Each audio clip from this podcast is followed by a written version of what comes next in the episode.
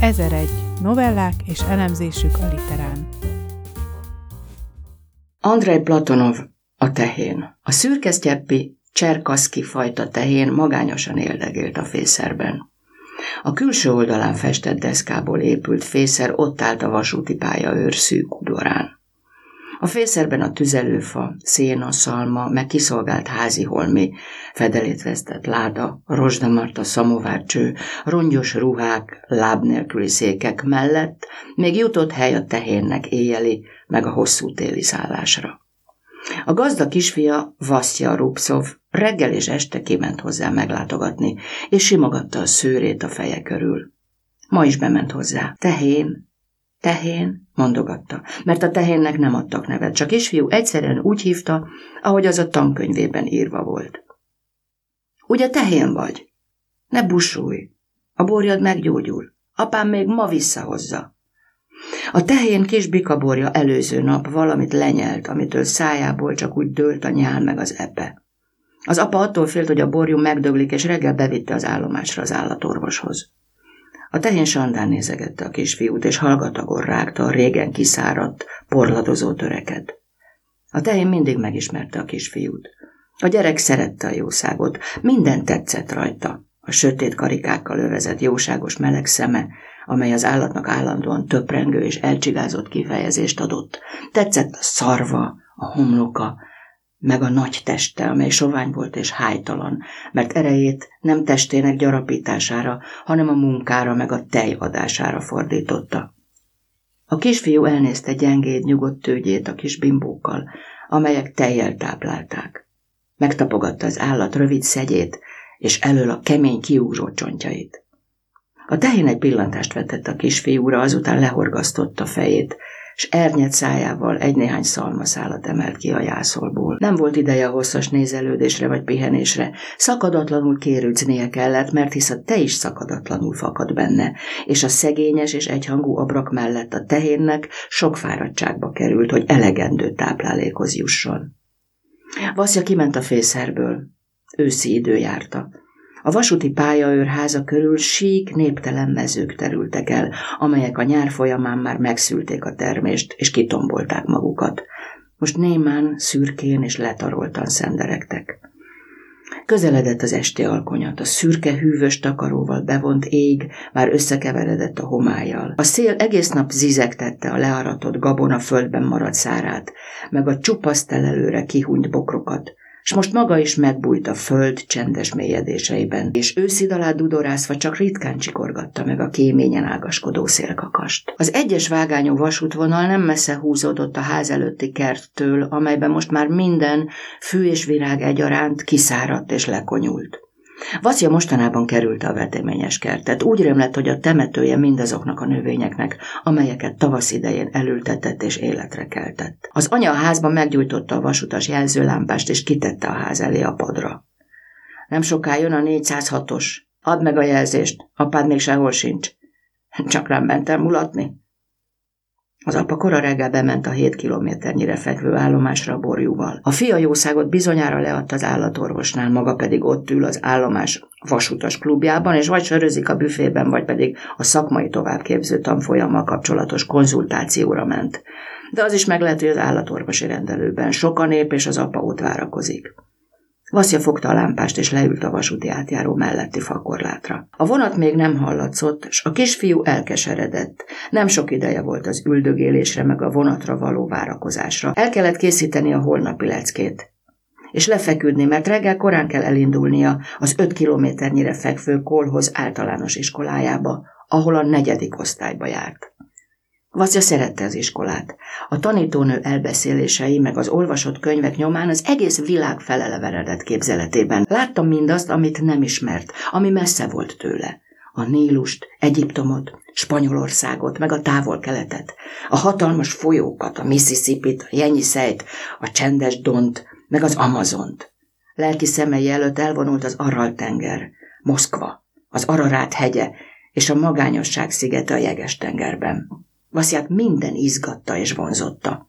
Hitte, hogy ezek az országok meg az emberek mind csak azt várják, hogy felnőjön és felkeresse őket. De eddig még sem erre se járt. Itt született, ahol él, és csupán a korhozig jutott el, ahol az iskola van, no meg a vasútállomásig. Ezért nézegette izgatottan és örömmel a személyvonatok ablakában felbukkanó emberek arcát. Kik lehetnek ezek, és mit gondolnak? De a vonatok gyorsan tovarobogtak, és az utasok észre se vették a kisfiút a vasúti átjárónál. No, meg kevés vonat is járt arra, mindössze két pár napjában, és ezekből is három éjszaka idején robogott el előttük.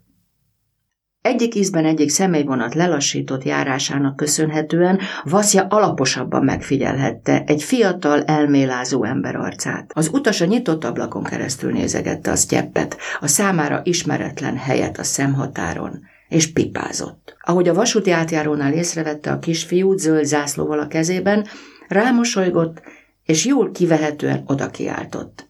Viszontlátásra, kis ember! S búcsúzóul még intett is a kezével. Viszontlátásra, válaszolta neki magában Baszja. Ha megnövök, találkozunk. Éj addig, és várj rám. Nehogy meghaj.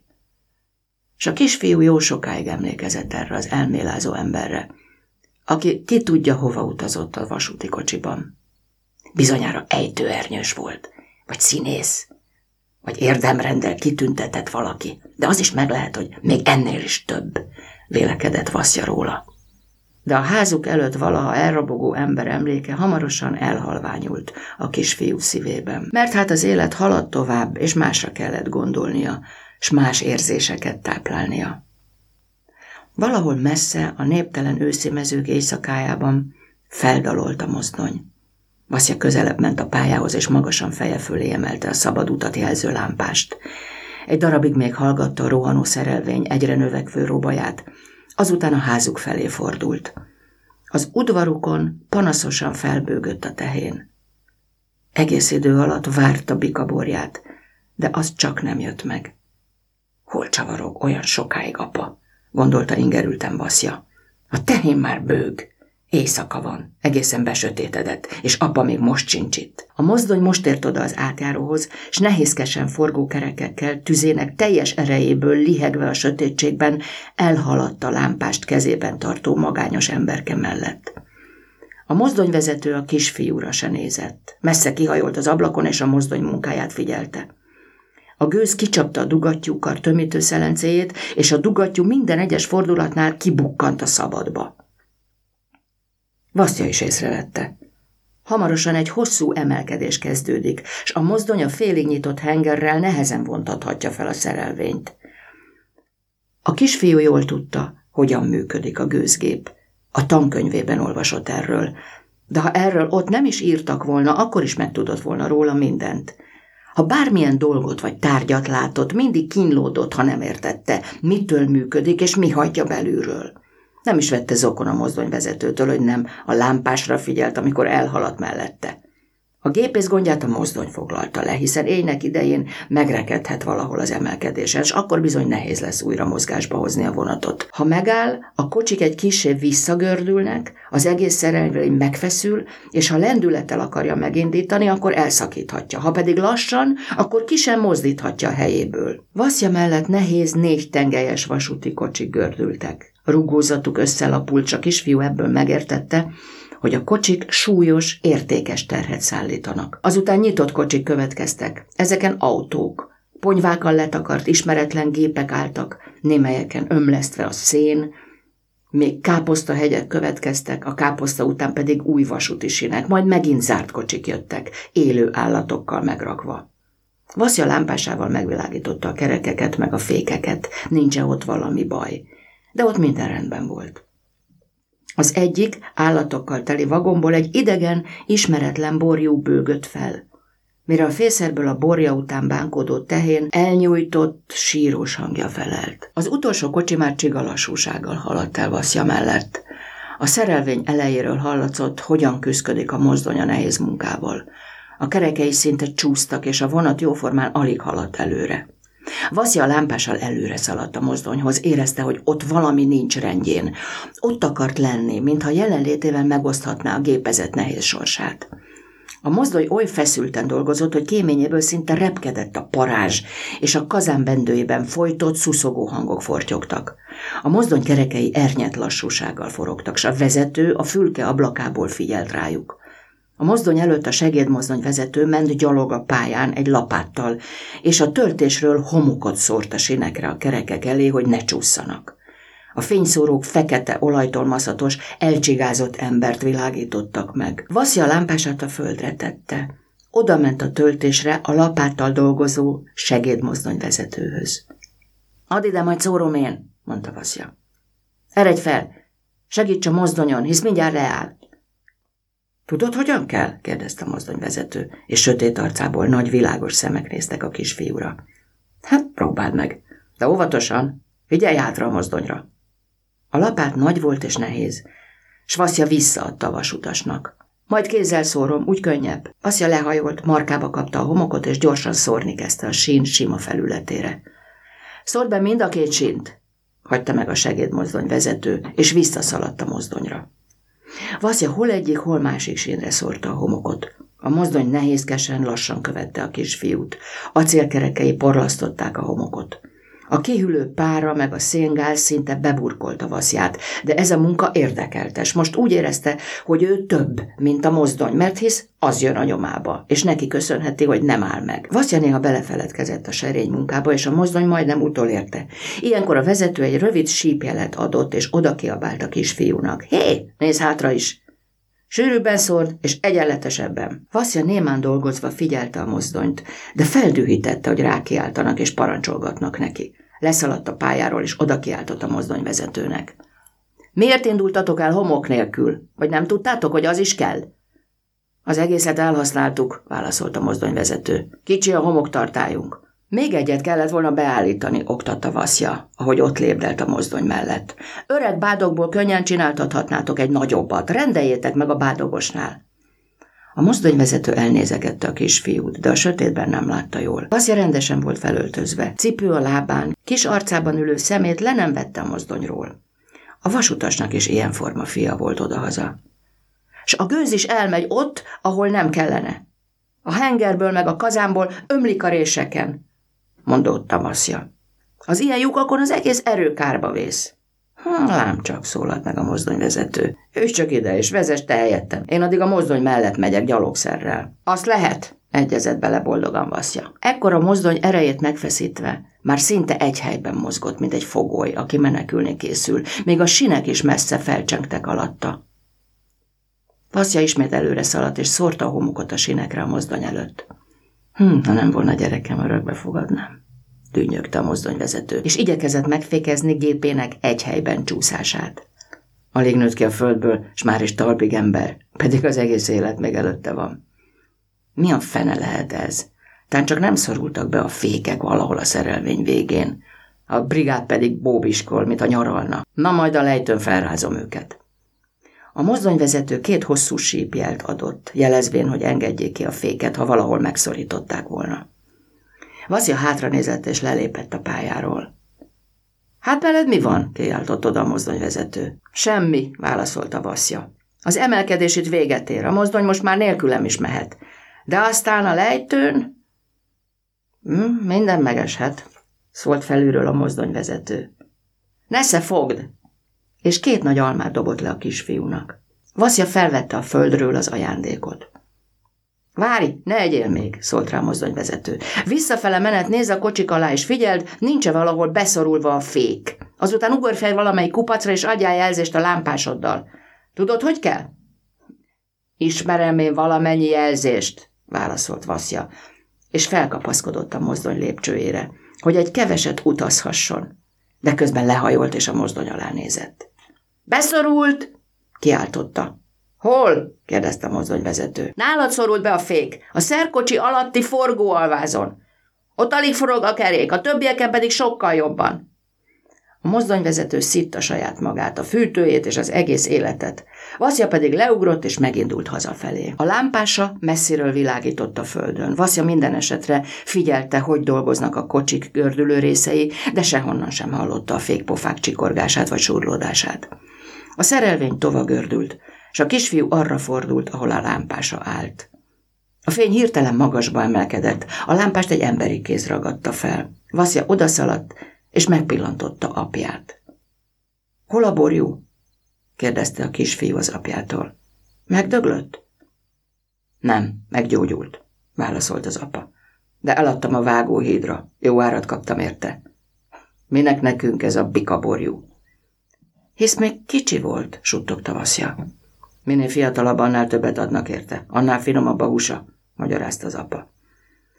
Vaszja kicserélte a lámpásban az üveget, a fehéret zölddel helyettesítette, és a fényt a távolodó vonat felé irányítva egy-néhányszor lassan a feje fölé emelte, meg leengedte. Hadd menjen nyugodtan tovább. A kocsik kerekei szabadon forognak, sehol nincsenek beszorulva. Csend lett. Csak a tehén bőgött szeléden, bánatosan az udvarban. Nem aludt. A borját várta. Eredj haza egyedül, szólt az apa Vaszjának. Én bejárom a vonalszakaszt. S a szerszámok? juttatta eszébe a gyermek. Csak úgy szétnézek, hol lazultak meg a sínszögek, dolgozni ma már nem fogok, mondotta az apa halkan. Fáj a szívem a borjúért. Neveltük, neveltük, egészen hozzánk nőtt. Ha előre tudom, hogy ennyire fájni fog, el se adtam volna. És az apa megindult a lámpással a töltésen, hol jobbra, hol balra fordította a fejét. Vizsgálta a pályát. Mikor Vaszja kinyitotta az udvarra vezető ajtót, a tehén ismét vontatottan felbőgött. Meghallotta az embert. A kisfiú a fészerbe ment, szeme lassan hozzászokott a sötétséghez, és nézegette a tehenet. A jószág most már nem evett. Némán állt ott, s ritkán lélegzett. Kínoszta a nyomasztó, súlyos bánat. Nem volt, ami enyhítse, sőt, ez a bánata csak növekedhetett, mert hisz semmiben sem találhatott vigaszt. Se szavakkal, se rábeszéléssel, se baráttal, se szórakozással nem enyhíthetett fájdalmán, ahogy ezt az ember megteheti. Vassza sokáig simogatta, dédelgette a tehenet, de az állat mozdulatlan és közömbös maradt. Egyedül bikaborjára volt szüksége. Ezt semmi sem pótolhatta, se ember, se széna, se a napfény. A tehén nem tudta, hogy egyik boldogságot el lehet felejteni, ha talál egy másikat, és így kínlódás nélkül is tovább lehet élni. Homályos értelme képtelen volt hozzásegíteni ehhez az önállításhoz, ami egyszer szívébe vagy lelkébe férkőzött, azt nem lehetett elfolytani vagy elfelejteni. A tehén szívszaggatóan bőgött, hiszen az élet, a természet és a borja utáni vágyakozás rabja volt. A borja még nem nőtt meg annyira, hogy magára hagyhassa, és most belül forróság és sóvárgó fájdalom kínoszta, s nagy, vérbe borult szemmel nézett a sötétbe, anélkül, hogy képes lett volna sírással könnyíteni önmagán és bánatán. Másnap korán reggel Vaszja elment az iskolába, az apa pedig a kis vasekét hozta rendbe a szántáshoz. Be kellett fogni a tehenet, hogy a kisajátítási sávon felszántson egy kis darab földet a tavaszi kölesvetés alá. Az iskolából hazatérve Vaszja látta apját szántani a tehénnel, de azt is látta, hogy keveset szántott fel. A jószág engedelmesen vonta az ekét, fejét lehorgasztva csorgatta a nyálát a földre. Vaszja nem egyszer dolgozott apjával, a tehén azelőtt is szántott, megszokta, és türelmesen viselte a jármot. Este felé az apa kifogta a tehenet, és kicsapta a tarlóra legelni. Vaszja otthon ült az asztalnál, tanulgatott, de tekintete gyakran az ablakra tévedt, és nézte a tehenüket. A jószág ott állt a közeli mezőn. Nem legelt. Semmit se csinált. Az este úgy szállt le, akár az előző napon, homályosan és siváran. A szélkakas ott csikorgott a tetőn, mintha vontatott őszi dalát udorázná. A tehén a homályba burkolózó mezőbe furva szemét várta a borját. Most már nem bőgött utána, nem is szólongatta. Csak tűrt, értetlenül. Vaszja végzett a leckével, fogott egy karé kenyeret, megsúszta és kivitte a tehénnek. A tehén hozzá sem nyúlt a csemegéhez, és közömbössége nem akart feloldódni.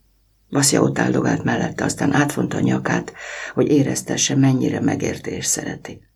De a tehén nagyot rántott a nyakán, lerázta magáról a kisfiút. Idegenes torok hangon felbőgött, és elrohant a mezőbe.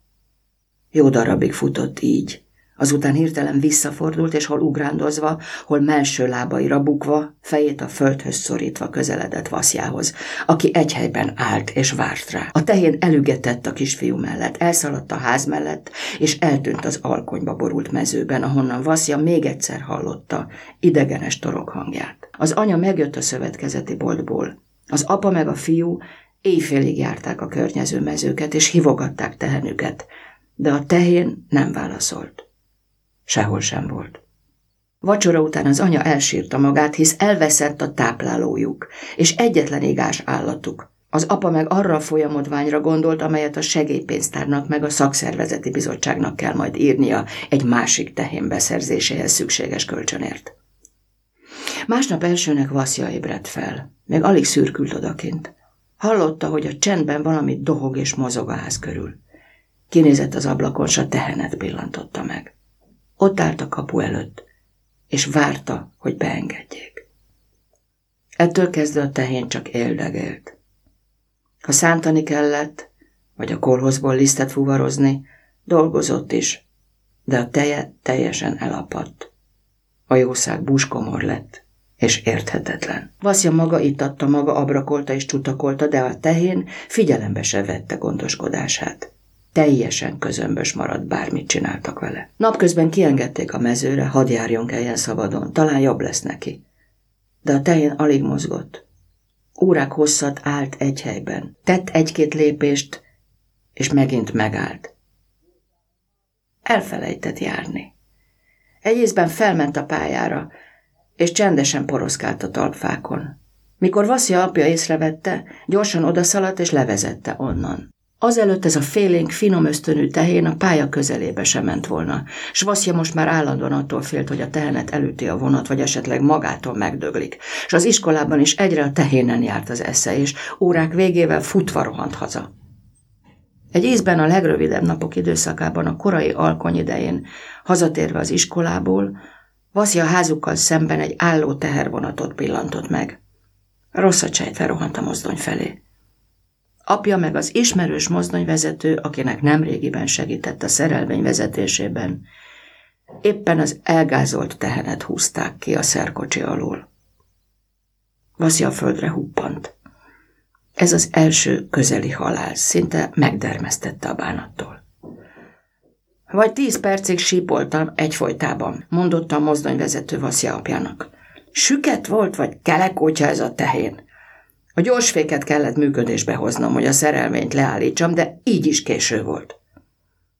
Nem volt csüket, csak bolondos, mondotta az apa.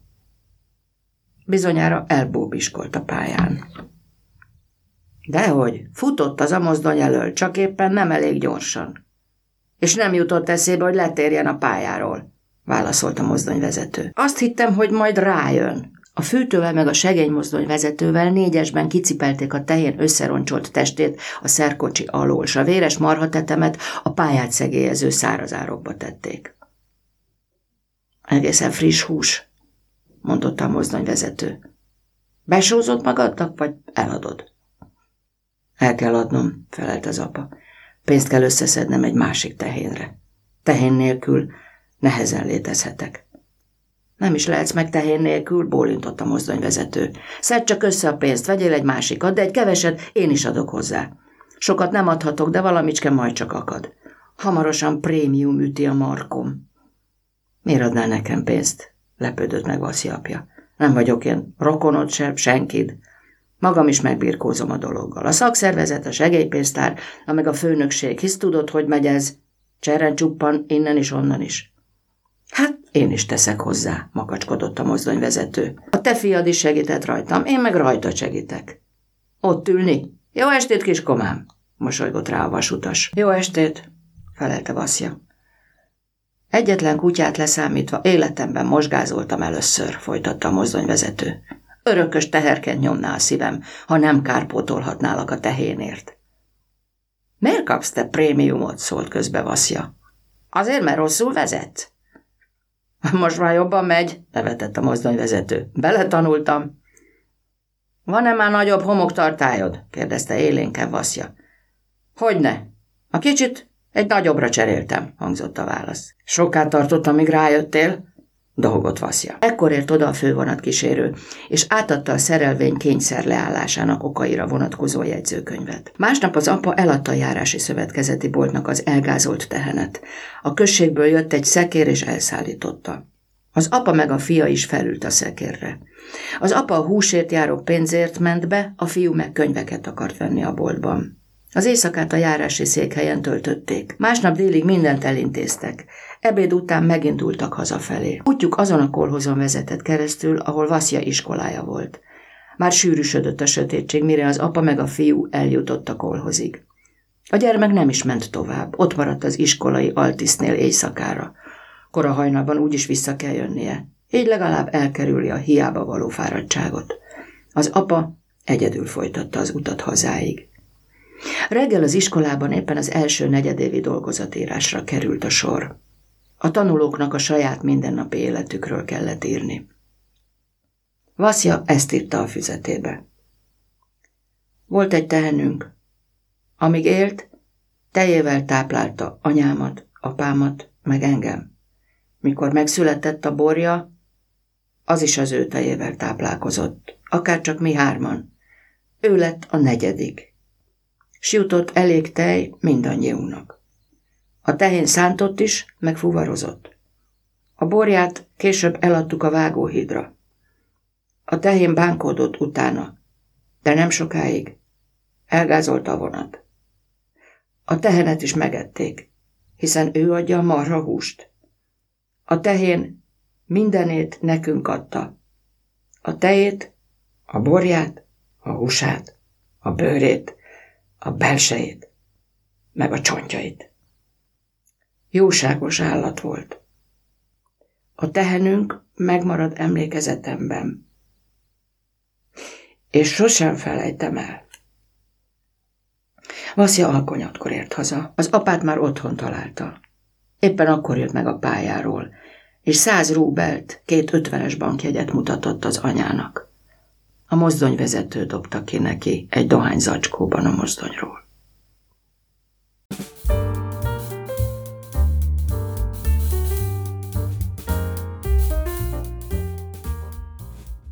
Andrei Platonov novelláját hallhatták Veseli László fordításában. Magyar nyelven ez a szöveg a Gyönyörű és Eszeveszett világ című novellás kötetben jelent meg 1961-ben. A novellát Vonnák Diana a vendégen választotta.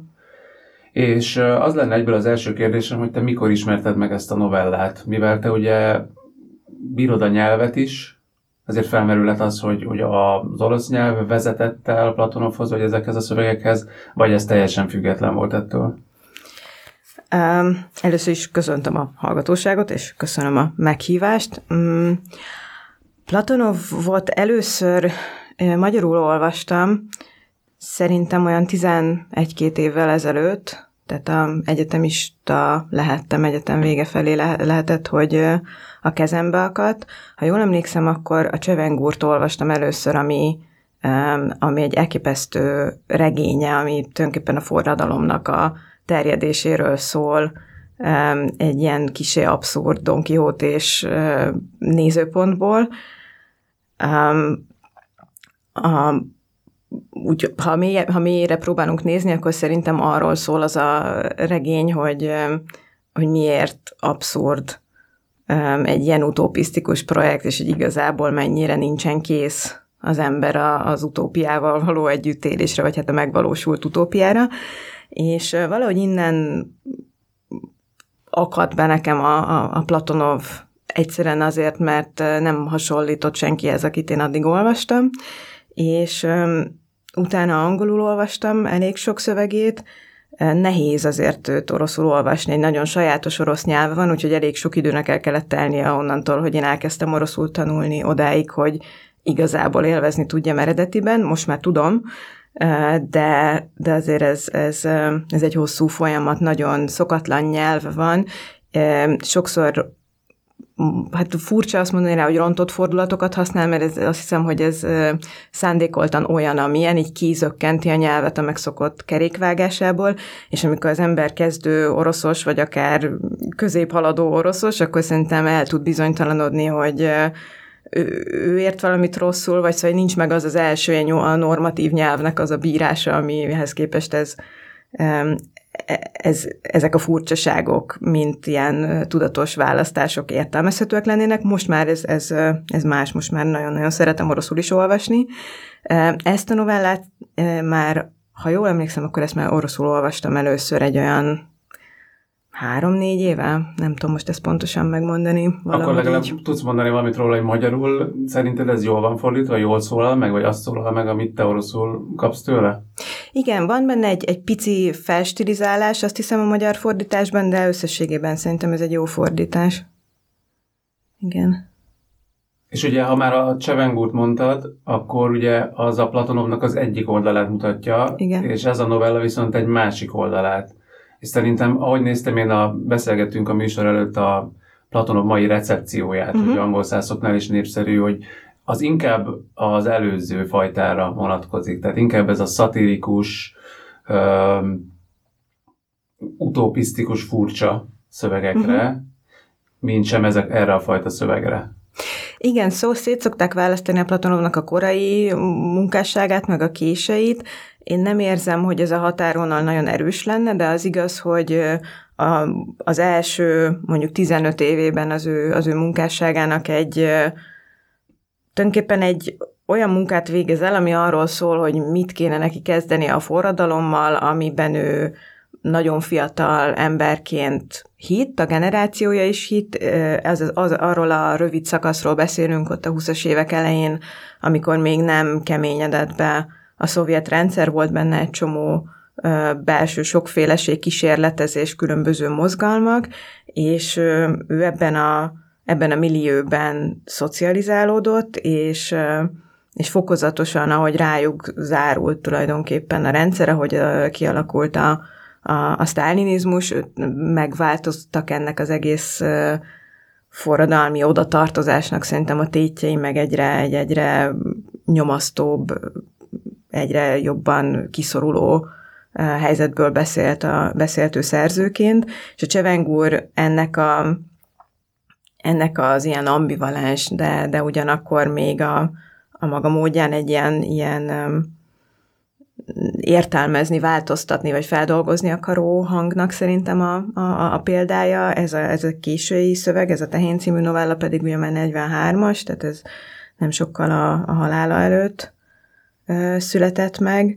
Itt már egy, egy jóval megkeseredettebb, és a nagy modernista projektekben, vagy egyetlen abban a gondolkodásmódban, ami a világot gyökerestől felforgatni akarja, ebben egy nagyobbat csalódott embernek a, a hangja szerintem, vagy én ilyennek hallom legalábbis. Igen. Ugye beszéltünk már róla szintén a műsor előtt, hogy nagyon fontos a dátum itt, vagy fontosnak érzi az olvasó, hogy 1943-ban a második világháborúnak a mélyén született. Uh-huh. Ugye ez Stalingrádi csatának is az éve, nyilván folyamatos, tehát még a brutális európai történelemhez képest is egy ilyen kirívóan durva korszakban vagyunk, iszonyatos mennyiségű emberhalállal, és nem tudja az olvasó nem ebből a szemszögből nézni. Ugyanakkor Igen. ez mégsem egy háborús novella, vagy legalábbis direktben nem az.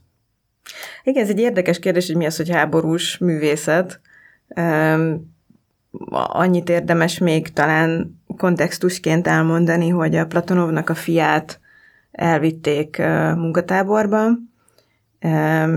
és amikor hazaengedték, akkor már tuberkulózisosan érkezett meg, és a Platonov őt egy, egy évig ápolta, mielőtt meghalt, és saját maga is elkapta tőle a betegséget, és végül ebben halt meg. És azt hiszem, hogy a, az a gyász, ami megjelenik ebben a szövegben, és azt, azt valószínűleg nehéz elválasztani, nem csak a háborúnak a, a társadalmi léptékű kataklizmájától, hanem ettől a személyes kataklizmától is. Igen.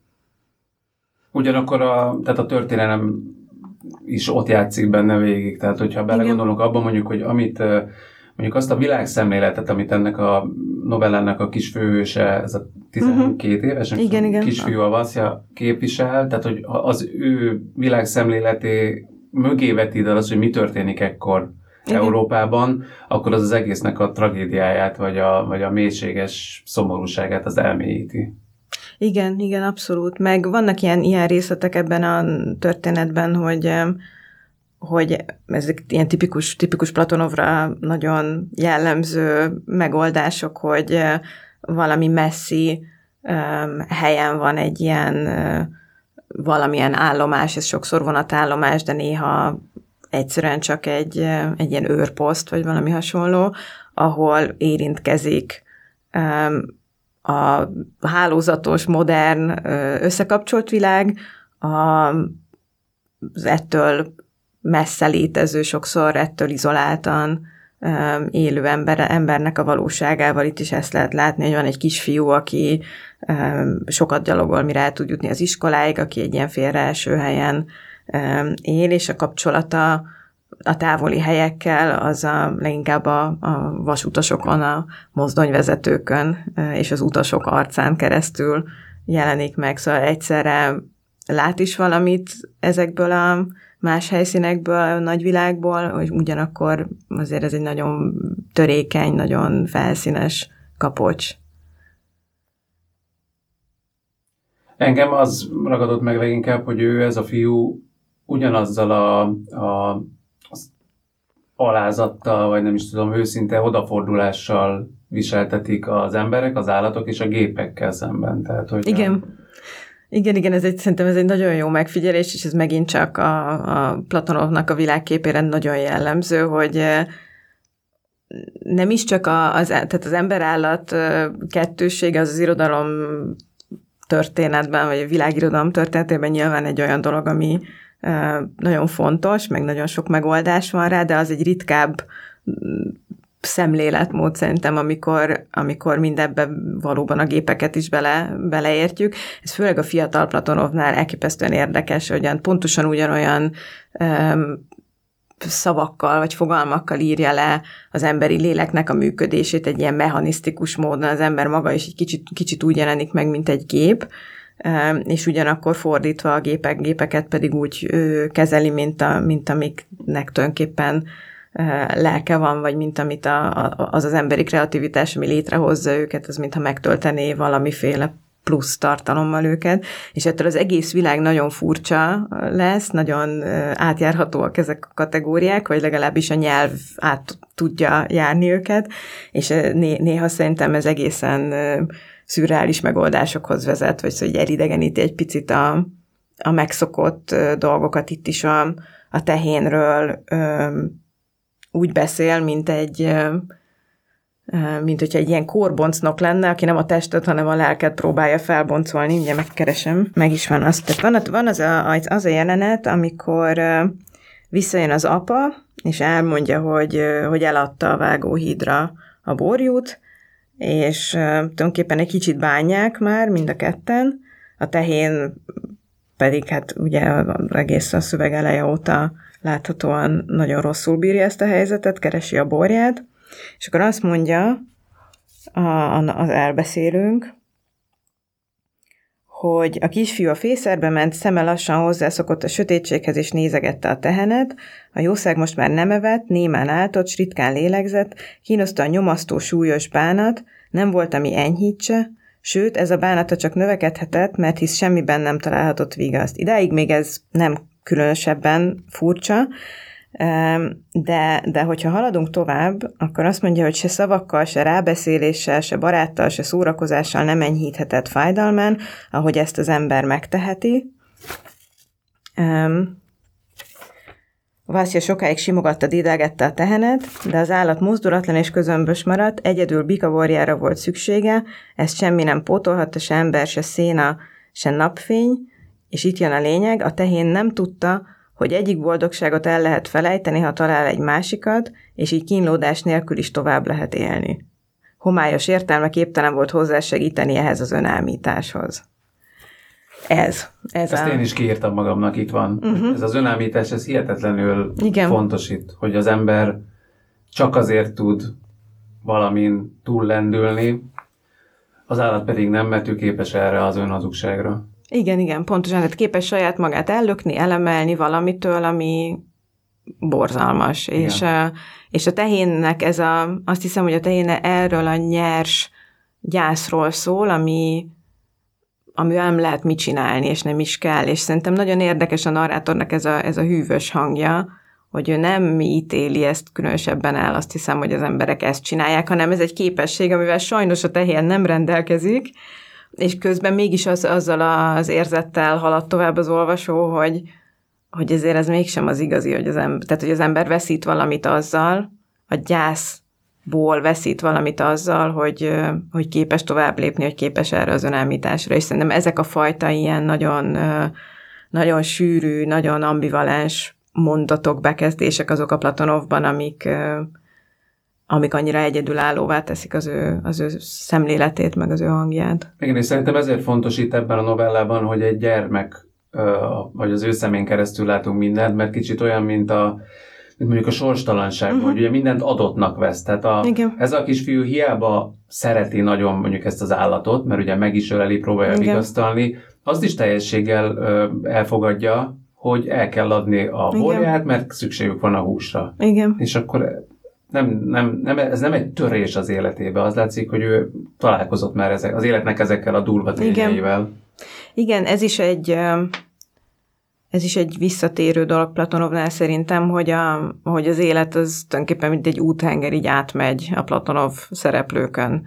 Szóval, hogy nem olyan viszonyuk szokott lenni a saját sorsukkal, mint ami választásokon, meg szabadságon keresztül fogható meg értelmesen, hanem, hanem kicsit egyrészt azt is mondhatjuk rá, hogy arhaikus abból a szempontból, hogy, hogy elég fatalista, eléggé elfogadó, vagy sokszor beletörődő, vagy kiutat is alig-alig kereső, és ugyanakkor mégsem arhaikus, hanem, hanem kifejezetten a, ennek a kortárs, modern, ilyen nagyon gyorsan kataklizmák során változó világnak a, a, a, tapasztalata olyan embereknek a szemszögéből, akik ezeknek a folyamatoknak sokszor nem igazán az alakítói. Olyan története is vannak, amik mérnökökről szólnak, meg tanárnőknől, a tanárnőkről, akiket kivezényelnek Közép-Ázsiába, csökkenteni az írás tudatlanságot, szóval hogy a nagy szovjet modernizáló projektnek ilyen, ilyen ikonikus figurái is előfordulnak, de nagyon-nagyon sokszor lehet olyan, olyan történetekkel találkozni, ahol egyszerűen az ember rablók által elrabolt fiatal lánytól kezdve a, falusi életébe beszorult, onnan kitörni nem tudó világról, inkább álmodozó, ilyen, ilyen nagyon törékeny hősökig. Az is nagyon érdekes, hogy sokszor olyan, mint hogyha, mint hogy egy fél lépésre lenne mindenki a haláltól. Szóval úgy, úgy néznek az életre, mint hogyha mindig kellene valami okot találni arra, hogy miért folytassák, és mint hogyha abban az esetben, hogyha ez nincs már meg, hogyha hirtelen nem érzik különösebben értelmét a, dolognak, akkor csak le tudnának feküdni, és vége is lenne az egésznek. Szóval hogy nagyon ebből a szempontból is kicsit úgy néz az emberre, mint egy uh, ilyen kejfeljancsira, vagy egy ilyen felhúzós uh, zenélő dobozban, a, a kis pörgő figurára, aminél egyszer csak lejár a, a rugó, vagy nem is tudom, az elem kimerül. És nyilván ez a társadalom ábrázolás vagy szemlélet is hozzájárult, hogy, hogy számos novelláját ugye nem jelentett, vagy betiltották, vagy meg se jelenhetett még az ő életében. Nem tudom, hogy ez a tehén, ez megjelentette. Mert azért ez is, hogyha úgy nézzük, hát itt arról van szó, hogy egy család, hogyha elveszíti az egyetlen tehenét, akkor éjjel halnak. Igen. Ez se fest éppen pozitív képet Igen. a sztálinista Szovjetunióról. Igen. Hogyan láttad te ebben a novellában ezt a, az egész, tulajdonképpen a szövegnek lehet, hogy a nagyobbik részét, vagy a felét elfoglaló vonat szerelési jelenetet. Uh-huh. Tehát egyrészt én azt, azt gondoltam benne, hogy van egy ilyen ellenpont, hogy a gépeket azért meg lehet szerelni, a hibákat ki lehet javítani, de a tehén azt mutatja, hogy az élőlényeknek a lelkét azt nem. Igen. Van még ebbe a jelenetben szerinted valami, ami, ami fontos, vagy olyan motivum, ami, ami jelez valamit az olvasónak? Egyrészt szerintem játszik itt rengeteg klisével. Szóval játszik a, az ártatlan, nagyon dolgos gyereknek a, a kliséjével az nem pont a, a partizánok, meg a, az egyéb kelléktár, de azért van benne szerintem az, az a fajta gyerekalak, aki, aki hisz a gépekben, hisz a fejlődésben, akit ez az egész vonz, és aki önzetlenül halad valami módon a jövő felé, csak ugye ebbe a történetbe belehelyezve ez a kis fiú egy teljesen tragikus alak. És hiába használja fel ezeket a szép színekkel megfestett ilyen, ilyen progresszív kliséket, hát kicsit, kicsit furcsa lesz a végeredmény. És ezek a akár ilyen propaganda szövegekbe illő beszélgetések a zseniálisan okos és dolgos kisfiú és a, a masinista között,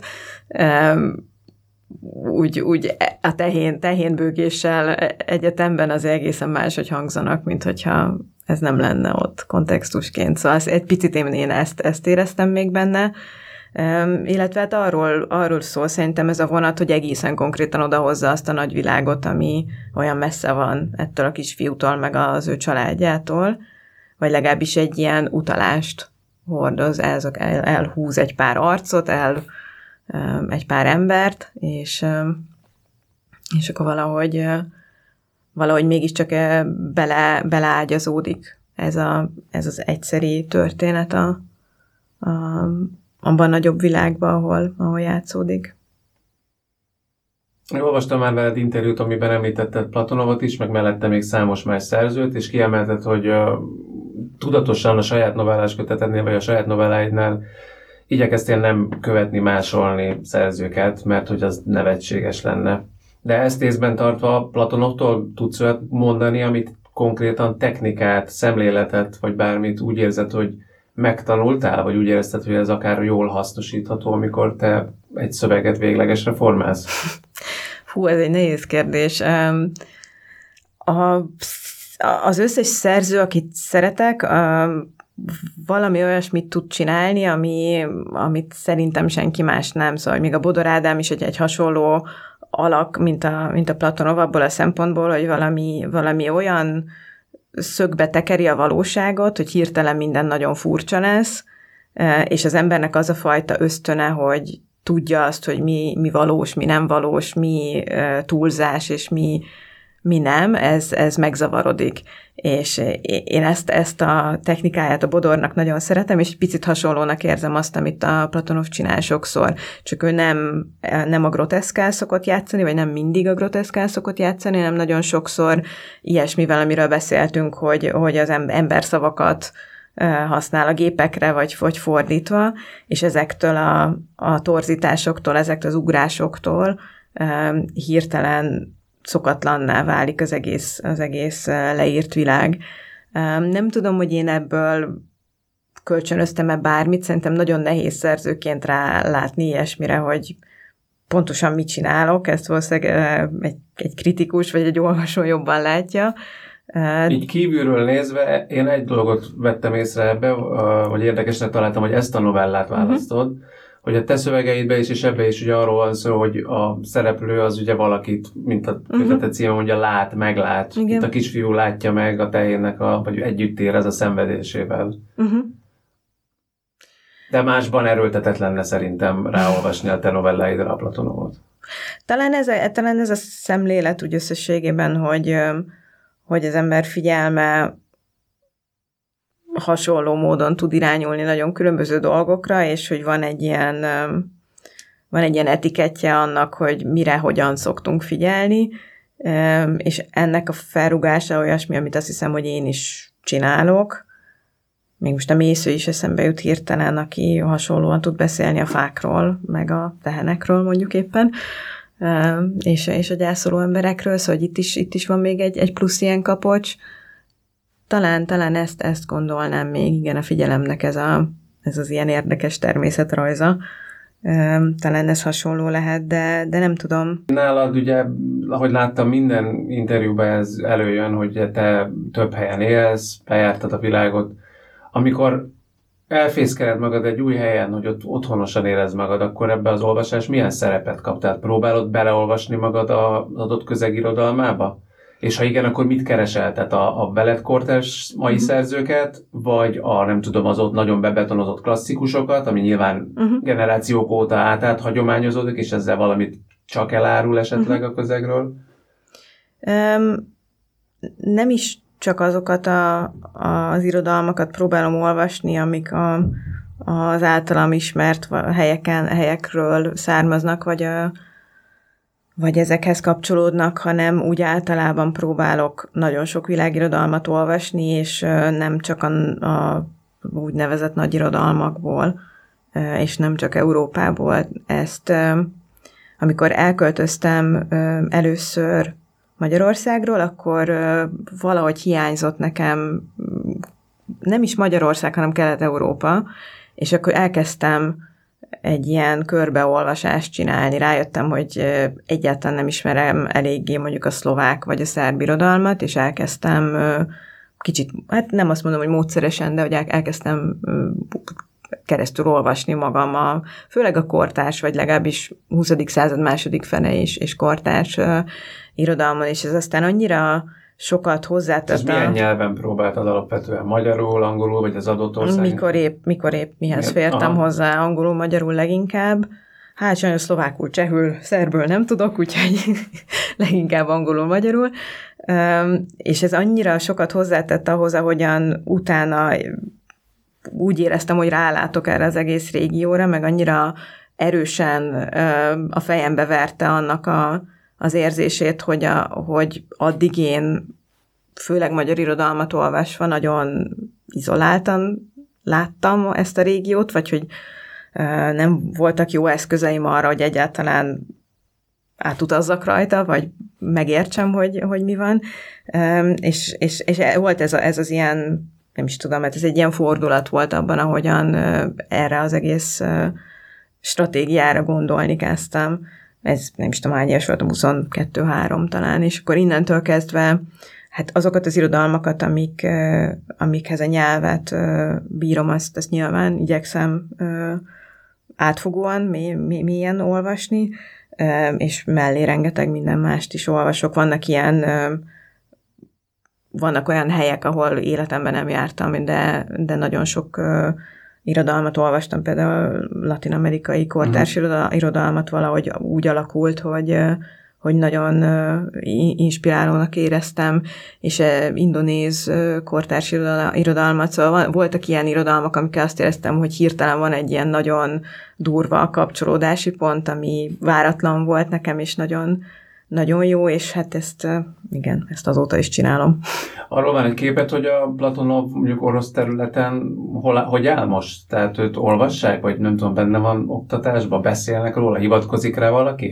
Az oktatást ezt nem tudom megmondani, így azért a kortárs oktatáspolitikát ismerve Oroszországban nem vagyok be, vagy hát meglepne, hogyha, meglepne, hogyha fontos szerepet kapna Platonov, de a státusza az nagyon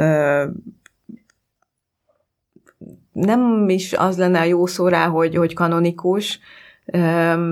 Mm, azt hiszem, hogy, hogy ő egy, egy elég enigmatikus, elég megkerülhetetlen alak, és nem úgy kapcsolódik az a kortárs orosz irodalomhoz, mint, mint az ilyen, nem is tudom, a kényelmesebb szerzők, akik, akik ilyen, is tudom, ilyen autósztrádás módon kivilágítva, így egy egyenes úton csatornázhatók a jelenbe, szóval ő egy ilyen furcsább valaki, de, de szerintem nagyon, nagyon fontos nagyon sokaknak.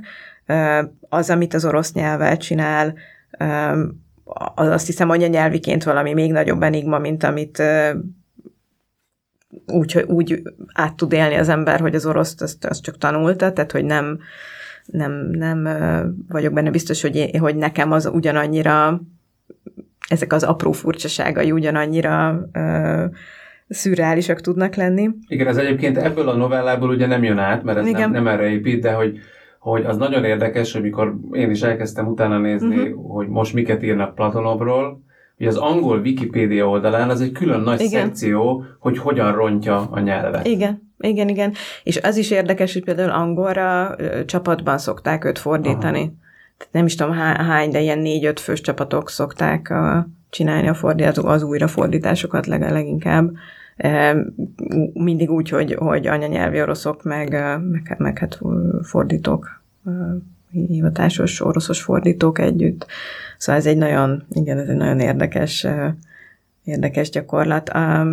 Nekem a, a, az a benyomásom, hogy a, ez az angol száz recepció ez nagyon erős, és hogy, hogy nagyon más, hogy hangsúlyozódik a Platonovnak a fontossága abban, a, abban az angol száz közegben, ami érti és ismeri az orosz irodalmat, tehát egy ilyen, talán egy, egy ilyen még sokkal kiemeltebb szerepe van, mint Oroszországon belül. Nekem a, a, az orosz tanárom, az egyik orosz tanárom, egy, egy harkivi nő, ő például Platonovból írta, most nem is emlékszem, hogy a doktoriát is, vagy csak a, vagy, vagy csak a mester diplomáját, és ő például rengeteget mesélt nekem ennek a nyelvnek a működésére, amikor már odáig jutottunk oroszul, hogy felfogtam, amit mond, és, és például ez, ez, ez egy nagyon nagy élmény volt nekem, és rajta keresztül azért azt látom, hogy, hogy a russzofon ukrán környezetben is ez egy, ez egy fontos fontos momentum, egy fontos örökség. Mikor megjelent a novellás köteted, vagy akörül volt egy, egy ilyen kis kísérő írásod a Nyugati Tér blogon, a Libri blogon, amiben volt egy nagyon szép rész, ahogy uh, azt írott, hogy kaméleon prózát akartam írni. Antropológus prózát. Platonovra mit mondanál, hogy milyen próza? Húha. ha már ilyen frappánsan meg tudod fogalmazni ezeket. Nem is tudom. Azt hiszem, hogy hogy ő, a, ő valahogy a belülről megélt, és aztán elvesztett forradalomnak a, a, az írója abból a szempontból, nem csak abból a szempontból, hogy fiatalon valakinek vonzó a gondolat, hogy radikális változást lehet elérni a társadalomban, később meg már nem ez egy közhely, hanem inkább arra gondolok, hogy, hogy a Platonov megpróbált valami olyan nyelvet csinálni, ami ugyanannyira forradalmi volt, és hasonló módon volt forradalmi, mint amit ő a forradalomról gondolt akkor, és e, ebben, ebben, vagy emiatt ilyen halálosan modern a gépekkel, meg a, meg a gépként működő lélekkel, ami aztán valahogy így átreped, vagy így átvérzik a, a, az ebben bele nem gyömöszölhető lélek egy idő után, és és szerintem e, talán nehez ezt nem tudom ilyen egy, egy szóban ilyen szépen megfogalmazni, de, de, de mint, mint a forradalomnak egy ilyen belső dokumentuma, azt hiszem, azt hiszem talán ő egy ilyen, ilyen ember, aki nem beszél a forradalomról, hanem, hanem bizonyos értelemben a maga szakmájában megcsinálja,